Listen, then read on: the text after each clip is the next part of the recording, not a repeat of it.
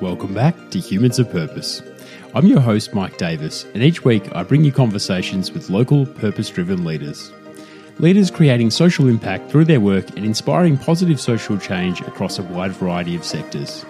Sit back, tune in, and enjoy the next 40 minutes guaranteed to inspire you with our signature blend of wisdom, experience, and banter.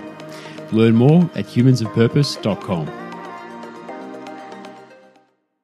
we have to uh, balance the fact that we need a scale to be able to impact more lives, right? But also do it in a safe way. Yep. And so, thankfully, you know, throughout my experience in OpenPay, such a high velocity when we were hiring 10 people a week for two years, you start learning how to do that, you know? And I think that's important. Um, going back to the thank you brand, by the way, I think what they've done phenomenally well when I think about brand building, etc., is build a community. Yep.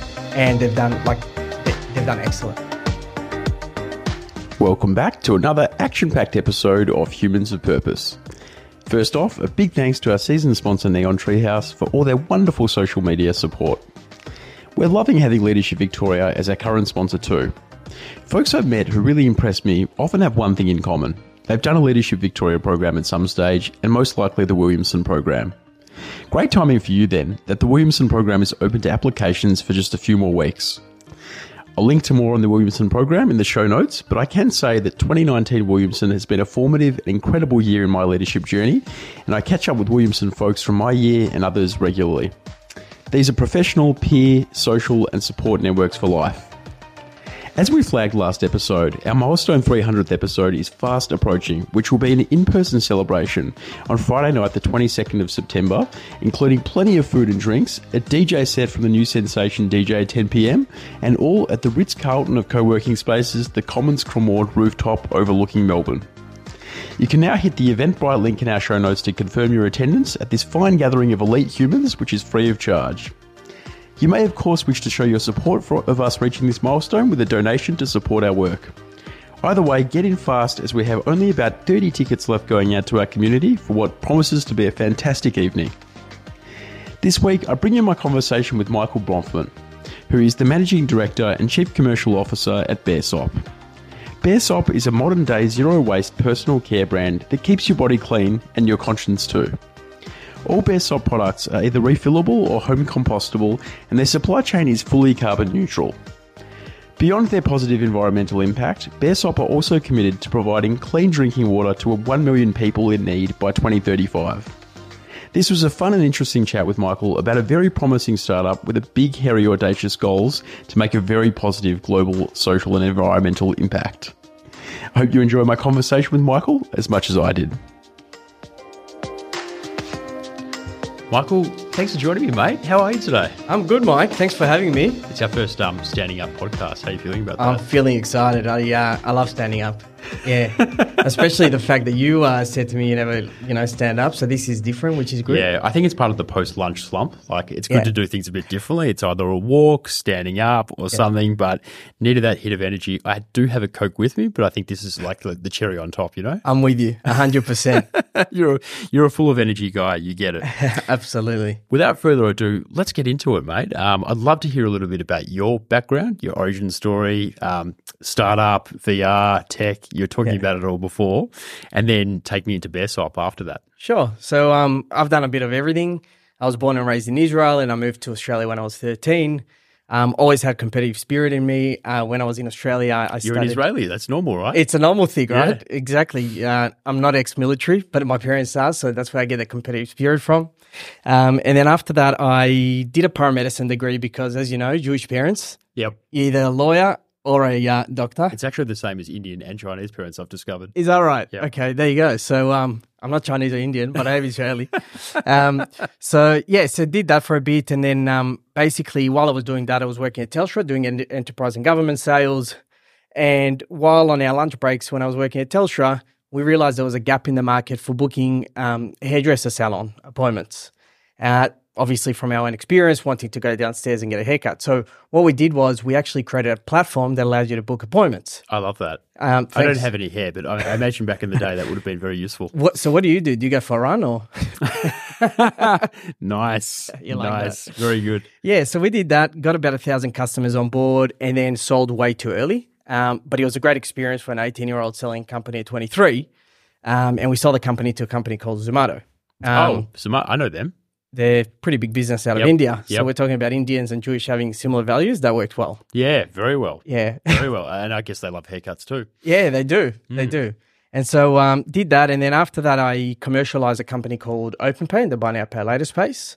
Um, so I was actually brought in by um, one of the chairmen Mm-hmm. uh, who came from Israel as well, and that was to basically take them into the market. And so started as their fifth employee and scaled our business to about 250, Yep. which was just crazy. Like you're, so you're, many a- challenges. You're a growth guy. So I'm growth, yeah. Sounds like uh, growth, sale, uh, tech, platforms. You've got all the bones of good startup operator. Yeah, and it's one of those things like I didn't know I was good at. So I discovered as I was doing and going through the process. Um, and so when I joined OpenPay, we did that within about two and a half years, and we went to the UK, into the US, commercialized it, and then basically IPO the business. After that, I started doing some advisory work um, for some high net worth families, Jewish families. Um, and then while I was doing that, I got into an accelerator, accelerator program called Antler. Um, and then we didn't get funded through the process, but I was sharing an office with a beautiful human called Priska, which founded Baresop in 2020. Um, and one thing led to another. I was looking at sustainability products in my own household um, and discovered Why were you doing that? Because, firstly, um, we were going through the process in our own household to replace the items and the products. And the reason With we were do- sustainable alternatives? yeah, and the reason being is because we've got two little boys, and we realized that unless we do our bit in the household, we're going to have a problem, right? And so, whether it's for our kids or their kids and generation to come, it's it's you know against the law basically, Yeah. right? As Yep. you think about Yep. it. Yep. And so, as I was going through the process, not having a product brain necessarily, Mhm.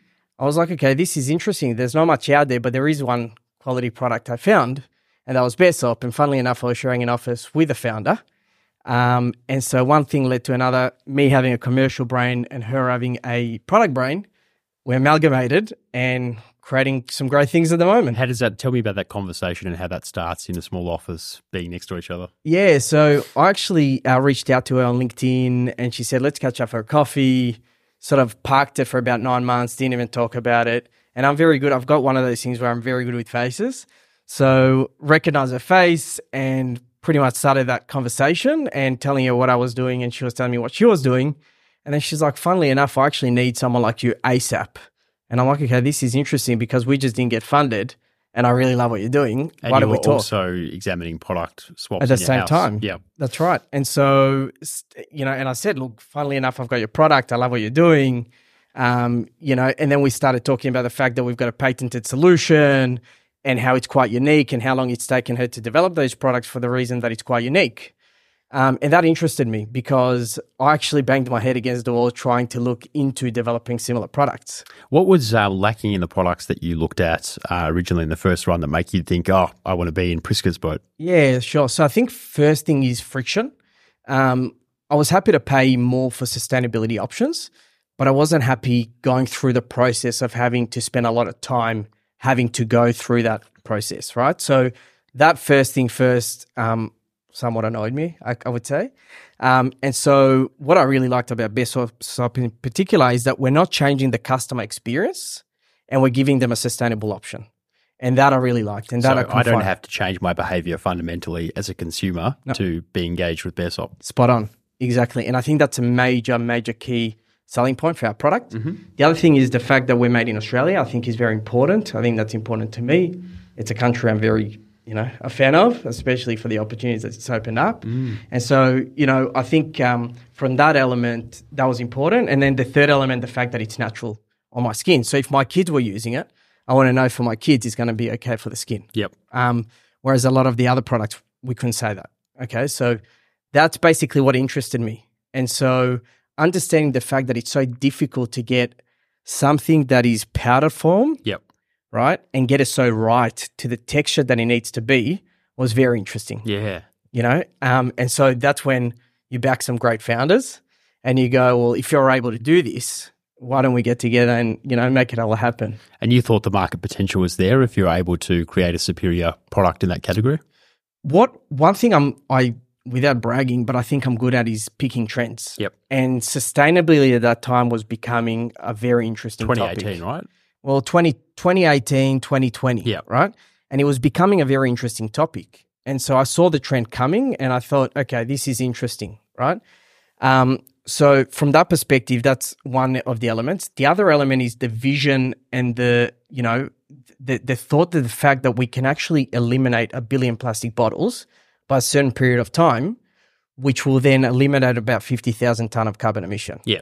Huge. Massive, Right? massive impact. So if one company can do that, imagine what, you know, another five, another 10, another 20, another 100 companies can do, and we can literally change the world. yeah.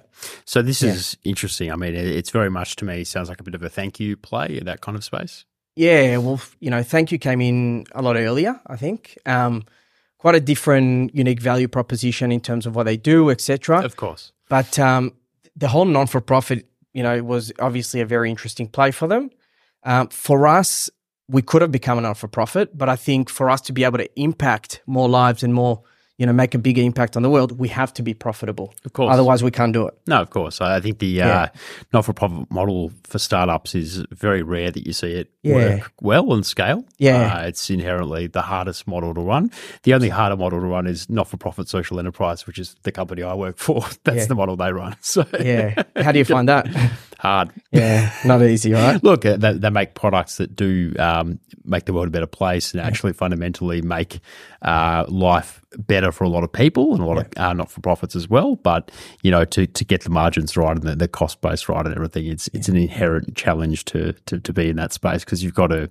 You've got to you've got to be cheaper, but you've also got to make it profitable and be able to hire. But it's it's hard. It's, It's interesting. really hard. Well, it's Yeah. interesting nailing the business model Yeah. when you're a non for profit Yeah. because it's like, okay, how do you, you know, how do you allow yourself to grow while not taking any profit out of the business or, you know, how do you reinvest as much as possible into the business in the right areas, Yeah. right? Whereas when you know when cash flow is tight in a business, it's very important where you put the money. Of course. And I think what people don't understand, and the, the big misconception out there around not for profits is that um, not for profits just have different uh, stakeholders. Yeah. They're not, they're not accountable to shareholders in the same way. So our stakeholders might be community and especially the mission that we set for ourselves. And it doesn't mean that you can't make money. It's just the way that the money is used is just to serve particular stakeholders. Yeah, interesting. Um, but yeah, it does it does create a lot of um, constraints, but it also creates opportunities. So if you're looking to have a model where you need DGR status, or you want to Yeah. fundraise, or you want to do um, grant funding and that kind of thing, then Yeah. that's the obvious model.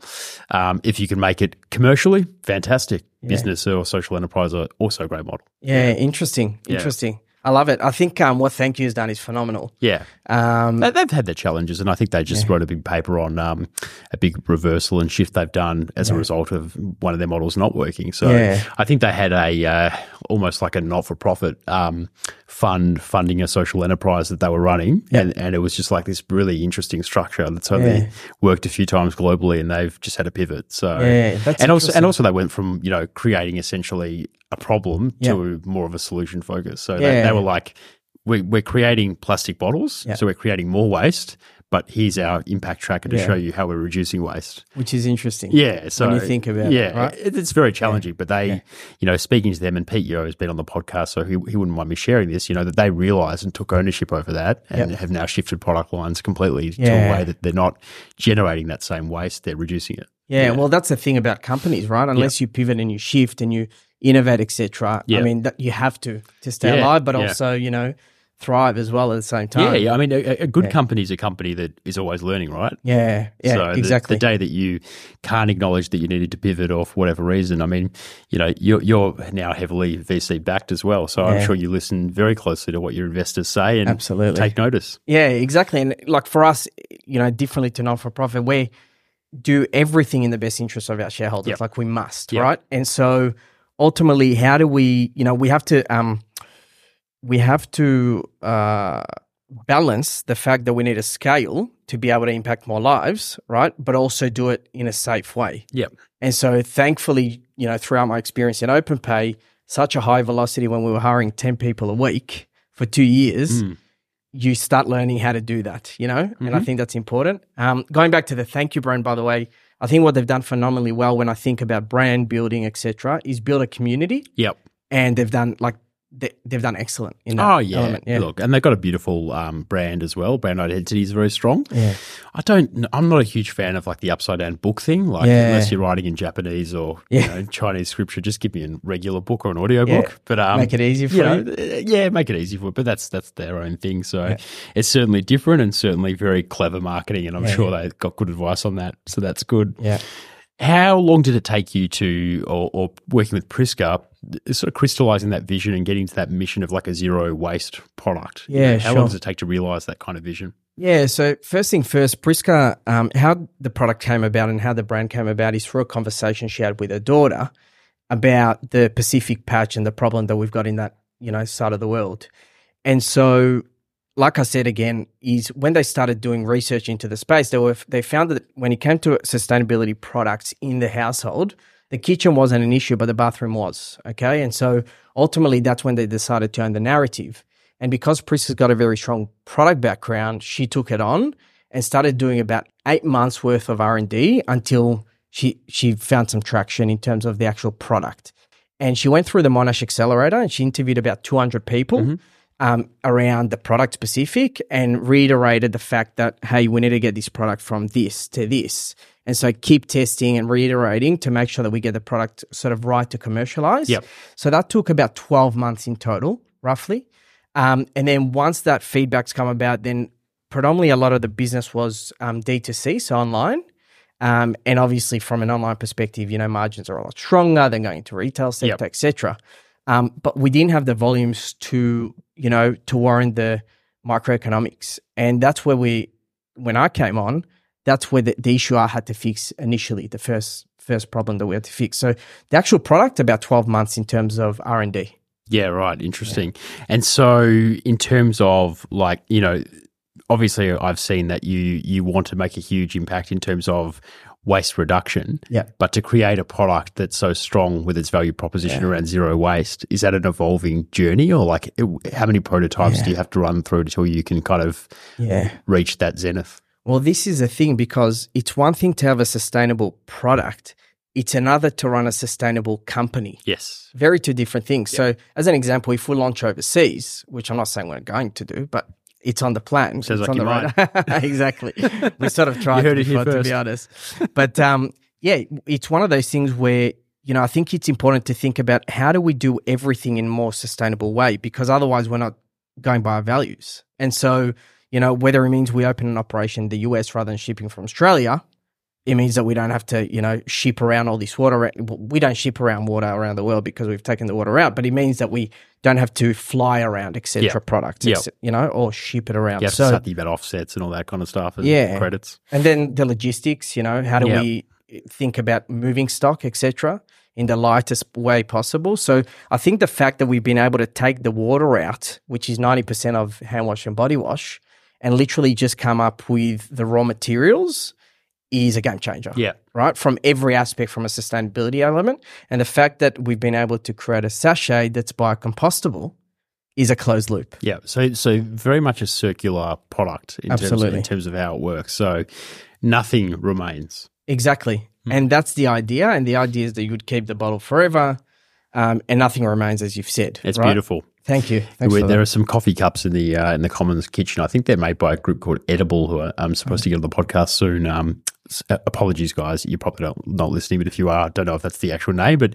um, I say that because these are amazing cups. You might have seen that they're basically made out of like waffle cone. Yeah. they look great. I've so seen you can have a coffee and then you actually just eat the cup. Unbelievable. which is How like cool a is that? kid's dream because it just Yeah. brings you back to that memory of Yeah. eating the ice cream cone as well. Yeah, and when you think about it, like you could do that for so many different products. Yeah. you know, and you, you should be doing it. Yeah. So I think it's actually going back Maybe to not the basics. sachet from the bathroom. No. That might not be as fun, but you know, you don't want to other do that. stuff. I promise you, don't eat Yeah. our sachets. I- I feel like you know using shampoo or something and then eating the sachet is not like a very normal human thing. yeah, no one wants to do that. And I no one promise wants you. to do that. You've tested that, I'm sure, in your surveys. Absolutely. In fact, I think we should put something in writing on our sachets now. Non-eatable. you Do know? not eat this. Is Exactly. The, uh, is the kind of vibe. Yeah, absolutely. So, bathroom is a starting point. Does that mean that you you're open to other parts of the house? Is Yeah. is that how you and Priska would approach it? Yeah. Look, we we um definitely product development is a big one for us, but I think we haven't maximized what we have on the table. There's a lot going on in the bathroom. Yeah, there is a lot going on, Mm. and uh, some things should be kept fr- private. But um, you know, our hand wash and body wash certainly should be making a lot of noise. Yep. And so I think for us, we're looking to expand our product offering within the bathroom. Certainly, um, whether we look outside of the bathroom is questionable at this stage, Yep. just because of our demographic and our customers that we're looking at. And so, Who are your customers? Like, uh, who are the main buy? Does, I mean, I, I assume everyone needs bathroom products of this nature. Yeah, well, firstly, obviously, people that are more sustainably focused. Yeah. Um, and so our demographic sits at about sort of 22 to 42 year old females, predominantly, you know, 70% would be in that realm. Yep. Um, and then ultimately, people that are happy to pay a bit more of a premium price for a premium product. Yep. Right. Um, and understand the value as well in what we're doing. Mm-hmm. And so that's sort of our demographic now. Ideally, what we want to try and do is put the customer in the middle and then give them sustainable options based on everything that they need. Yep. Right. And so whether they have kids, whether they have pets, whether they have, you know, um, anyone within the household to be able to replace into sustainable products. And so that's what we're thinking about as we speak. Um, but while we're doing that, it's also important that we grow the business, you know, not only horizontally, but vertically. you Yeah. know? Yep. Um, and so that that's key and what we're looking at at the moment. Um, part, part of our next phase is definitely product development. Um, but a lot of the focus over the past six to 12 months has been around growth. Take me back to your journey around working with VCs and Yeah. investors and getting your first couple of uh, checks cut and what that was like for you. Not an easy job, that's for sure. um, Full time job, I'd have to say. Um, Were you, you were in at that point uh, in the company? at Baresop, um, Or I- maybe uh, um, Priscilla had a bit of initial investment and then you came in? Yeah, so she had an initial investment. I came in, we did another round. Mm-hmm. Um, and that process in itself, it's like one of those things, you're always raising money, right? And so if you've got a tw- 12 to 24 month runway, you're always, you know, starting the process as early as possible. I think the biggest thing is to execute on what you're going to say you're going to execute and over deliver, you know? Uh, And I'm very big about Under know, promise, over deliver. Always. The mantra of a true business person. Absolutely. And I think, you know, it's nice um, to have big goals. And I mean, we've got set um, board meetings every quarter now that we, you know, KPI'd on, et cetera. And for us to have high, you know, goals are great. But if you're not achieving the goals, I'd prefer to have, you know, under promise, sorry, uh, over deliver. Exactly. Yeah. Um, and so that's what we're working on day in, day out. And so from a VC perspective, you know, it's all about number one, are you the right fit for this business, right? Like at the end of the day, early stage businesses, as you know, Yep. you back the the person. And so I think it's important to have a very strong reason as to why you're doing what you're doing. Yep. Um, and so I think we tick that box. I would you know say so. Um, the second element is that have you thought about your microeconomics to be able to make it financially viable? You know, and so that's something that when I came in, I fixed straight away, and that's through changing manufacturers, reducing your cost to be then able to scale. Because if you scale before that, you're probably not going to have a business in 12 months. Yeah. Yeah. You needed to be investment ready in that sense. Exactly. Yep. Um, and so I guess a tip I would give anyone is really think about number one, know your numbers, but also number two, know how you're going to get there, you know, um, and how you're going to, sh- how are you going to be different and why you the company that they should back? Do you do you believe in that tripartite thing I mentioned earlier? Right product, right team, right time. I definitely think so. I think the two key elements that I find most valuable would definitely be the time and the people. Yeah. Without that, there's no business. Yeah. Yeah. Um, so if I look at 90% of the success rate would be people and timing. Yeah, because if you had done this, just say when sustainability wasn't hot and Yeah. climate change wasn't big on the agenda, Different story. yeah, different story. right? Completely. Yeah. Do you think you would still have got it off the ground? Um, I probably, knowing me, I would have found a way. You would have hustled your way through. I, I probably somehow would have. The- the question is probably more appropriate for the VC backers. Would they have thought about investing if the, the trend set wasn't there? Probably not. Unless, I mean, I think from a people perspective, we tick the box, Yeah. but we don't tick the timing box. Yeah. So, how did you go? You had initial investment. How did Yeah. you go with your kind of more? Um, was it seed Series A? Where, where were you kind of at? At? Yeah. And, Yes. did, and what is the, I guess, the jump up in expectation and kind of the complexity around doing those sorts of deals? Yeah, so at um obviously pre-seed was before my time. I came in at seed round, Yep. so I went through the process of bringing in the capital through the seed round, and um that was focused on promising things that you're going to deliver on, right? And so we brought in the capital, and we're actually over delivering, thankfully. you know, to be able to then warrant another cap raise in in very early um in time to come. What, what's the time difference between that that raise and the next raise? Yeah, so um, initially w- we thought about twelve months, Hmm. but at the rate we're going, the we're doing a lot of things, exciting things at the moment, and we feel like we're at about ready to come. So we're at about twelve months now since our last raise. Hmm. Um, and recently we've done a, as you know, we've we've sort of shifted the strategy to go more of retail. Yep. Um, the reason being is because we can't impact enough lives to be able to, you know, just do it online. Through B2C online. Yeah. Yeah, well, how we worked it out is okay, if we need to get to a billion plastic, I always work that way, right? So I look at where do we need to go and work backwards from where we're going to do it, how we're going to do it. And because we're impact led, I think it's important to go, okay, if we're looking to eliminate 50,000 ton of carbon emission and that's a billion plastic bottles, how do we get to a billion plastic bottles by 2035? Yep. And work backwards from there. So everything that we do in the business is led by that impact, is driven by that impact piece. Okay. And so part of that impact piece had to see us go into retail, Yep. And so we recently did a deal with GoVita, which is the largest um, health food store. You know, they've got about 113 stores and then another 70 external stores. And we've just signed a deal. You may have seen the news article today. You showed me, yeah. Yeah, It's which is exciting. So 6,000 doors, um, which is one of the largest distributors for pharmacy channel. Um, so when we talk about growth, you know, how do you do strategic deals like that, right? So, Mm-hmm. you know, they've got 27 sales reps on the ground nationally. Instead of us having to bring in sales reps, which is quite costly, we're able to do a, a deal with them where they actually ended up investing in our business Oh, nice. as part of the deal, nice. distribution and is deal. that is that kind of something you take to them as an alternative? we had to negotiate that. Yep. But they, I mean, they don't touch brands that are smaller than sort of you know two, three million dollars. Yep. Um, the reason why they wanted to work with us is because number one, they like the brand, Mm. um, and they've been looking for a brand like this, you know, and so they this is their first investment, by the way, um, into a brand, Mm. which is interesting. And Makes for a great storyboard for you guys. exactly, so um, we're excited about the future. That's that's for sure. So, why did you choose water? Yep. So, why is that so important around impact? Yep. And just thinking about the second order impact of, um, you know, reduction in waste, but obviously having safe drinking water for all and, you know, more Yeah. accessible drinking water. Why does that matter in society? Sure. So first thing first, when you think about personal care products that are in the market, they're all with water, pretty much, 99% of them, okay?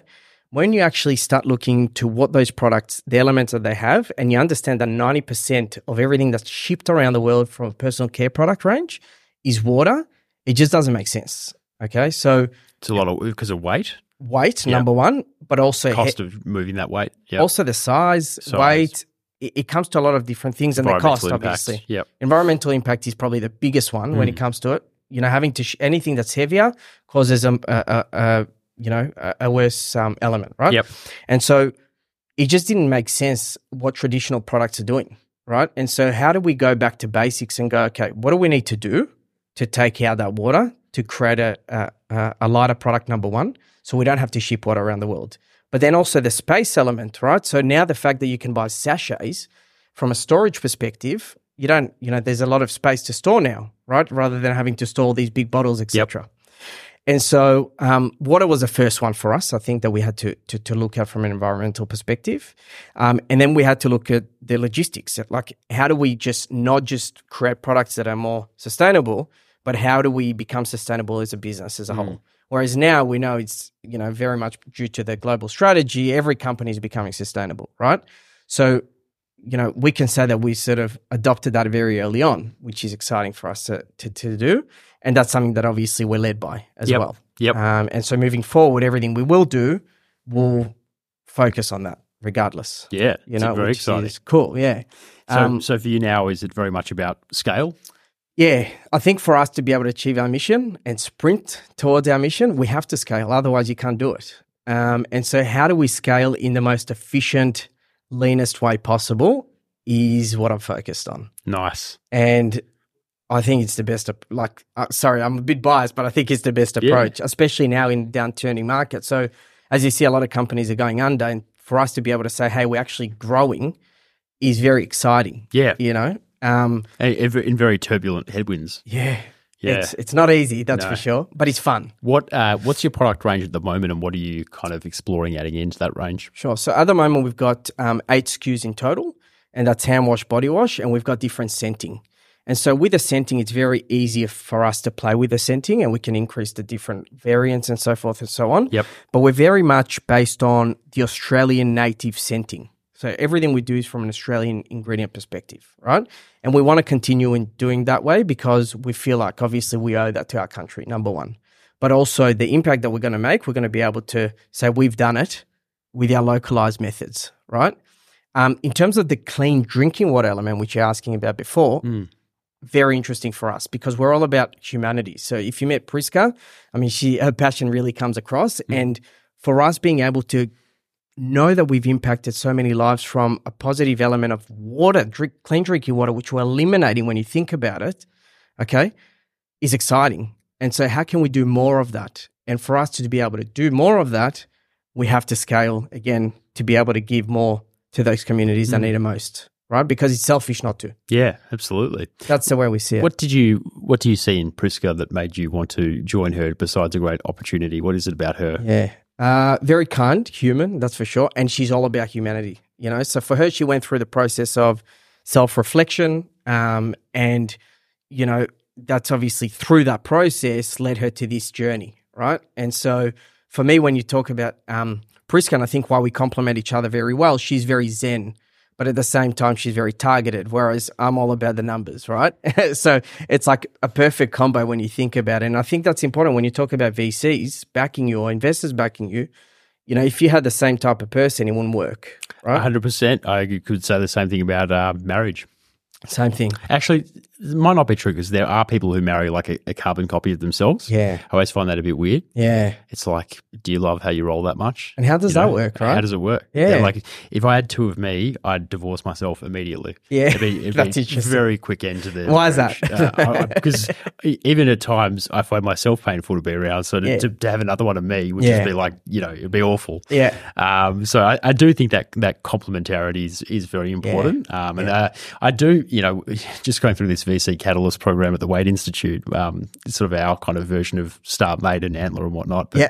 not just for founders. Just so interesting the parallels that come up between like relationship dynamics in romantic relationships and partner founder relationships. that's and also then VC founder relationships Yeah. because it's a different kind of relationship as well. Yeah, very interesting. But uh, do you guys put a focus on uh, making sure you've got the right founder match process in, in that organization? Yeah, I mean, look, look, I, I- I think, um, I think the founder VC match is very important. Yeah, um, I yeah. think the founder co-founder match is very important. Yeah. When I started my business, Purposeful, many years ago, I kind of always wanted to find another founder to work a co-founder, and I think part of the reason it didn't scale and grow the way I wanted it to is I never found that right fit. Yeah. And I kind of made a promise to myself that if I, if I ever did another business, a Yeah. startup, I'm not allowed at the moment, by the way, Yeah. in case my wife's listening. Um, it's too risky. Uh, but um, I would do it with somebody else Yeah. who is very different to me because I Yeah. think I, I see, I, I hear what you're saying, and I see in good, successful companies, the, the success rate, if you look at two person founded companies, co founders versus founders, it's astronomical Big difference. difference. Big difference. But then if you also look at the diversity between the founders, it's another huge gap, like Yeah. massive growth, in, in- incremental, exponential increase in the likelihood of success. Yeah, exactly. And you've got to go off, sometimes you've got to go off your gut feeling and how you feel about that other person. Yeah. And I think the number one element is like aligning on the vision. That's Yeah. number one. Like, Yeah. you have to tick that box off, right? Yeah. And then number two is, okay, can I be doing stuff that you can't do? And can you do stuff that I can't do? Yes, Or that uh, you do yes. and that's right. When I say complementarity, it's that. It's that. It's, and Yeah. but part of that I think is knowing yourself and knowing your limitations. And I always think the best operators know what they're not good at, Yeah. and they can put a name to it and call it out. Yeah. Yeah. So Yeah. you know, for me, I'll just say like I'm relationally very good. Yeah.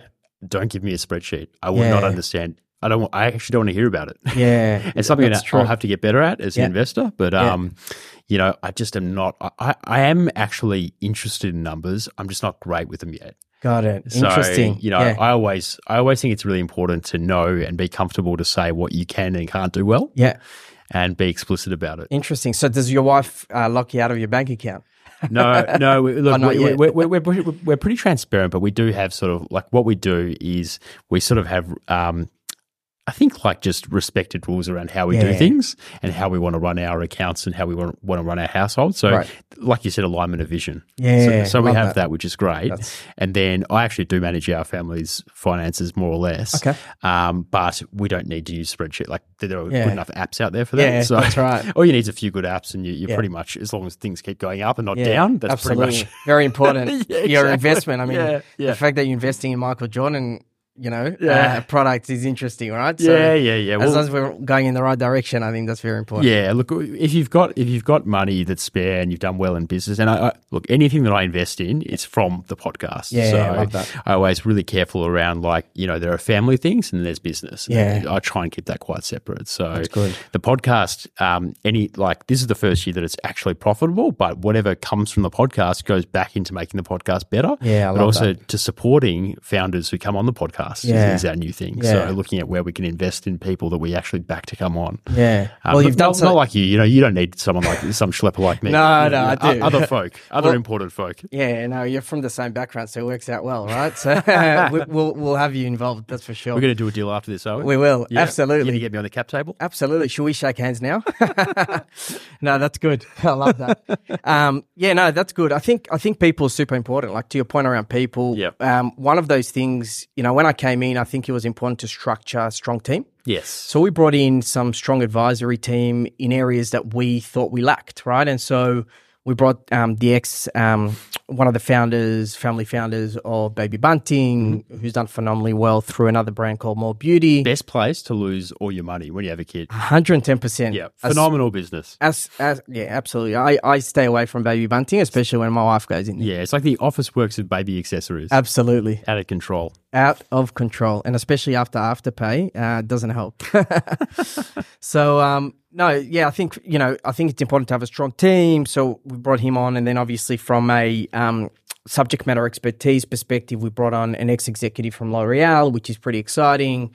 Um, and she fell in love with our, what we're doing, you know. And then we've got ex executives at um, Woolies and executive at Coca Cola, right? When it comes to you know doing some great things, so we've got a very very strong advisory team. Yep. And I think that was very important for us to do Yep. um, to give us the guidance that we needed at that point to be able to really work our way around this specific market and industry. Yeah. Nice. Yeah. So the team is there, everything's in place, and it's grey guns now. It is literally no reason to not succeed. It's like one of those things I keep saying. We've got all the ingredients. Yep. Okay. It's up to us to put it all together. Yep. To bake the cake.